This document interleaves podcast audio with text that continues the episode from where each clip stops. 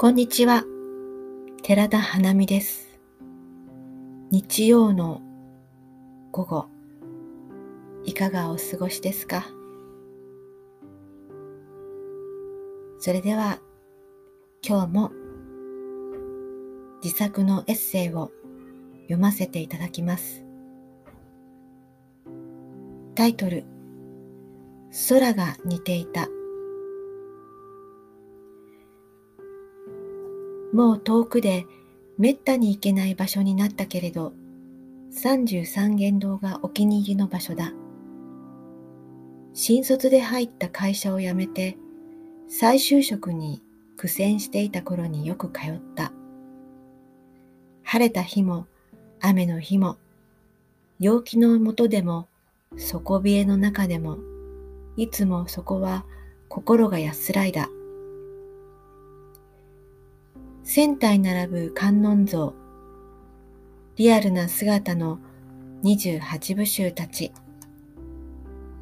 人ではないのに親近感が湧いて、賑やかしくて、寂しさも薄らいでいった。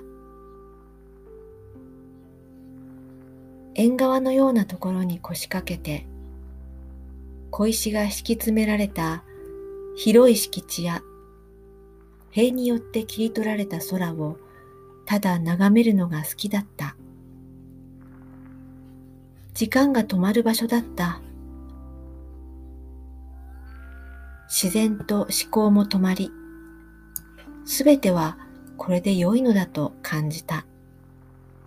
あれから何年もして、企業に所属して小せわしく暮らしてきた。頭も心もいつも何かで充満していて、静まることがほとんどなくなっていった。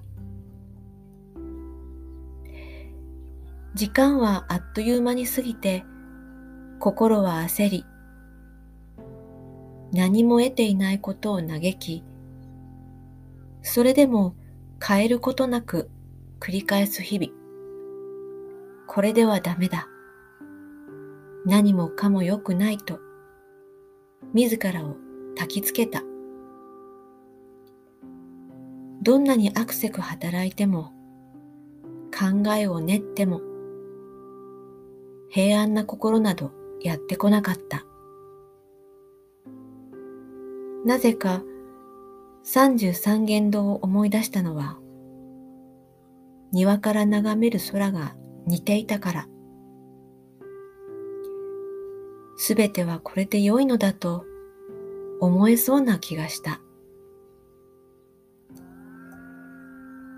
ともすれば、深い思い込みによって自らを縛り、世間の価値観が大切な領域にまで入り込んでいた日々。心と思考に深く刻まれたシワがすっかり流れを作ってしまっていた。自分はこういう人間なのだ。こんなことを大切にしていて、どんなことからもそれを守るのだと自覚すること、そのために行動すること、思い出せた。空はつながっているからきっと私はあの大好きな場所ともつながっているのだ。終わりです。今日も最後まで聞いていただいてありがとうございます。良いお天気です。台風が過ぎ去って良いお天気になりつつありますね。それではまた次の日曜日聞きに来ていただけると嬉しいです。お元気で。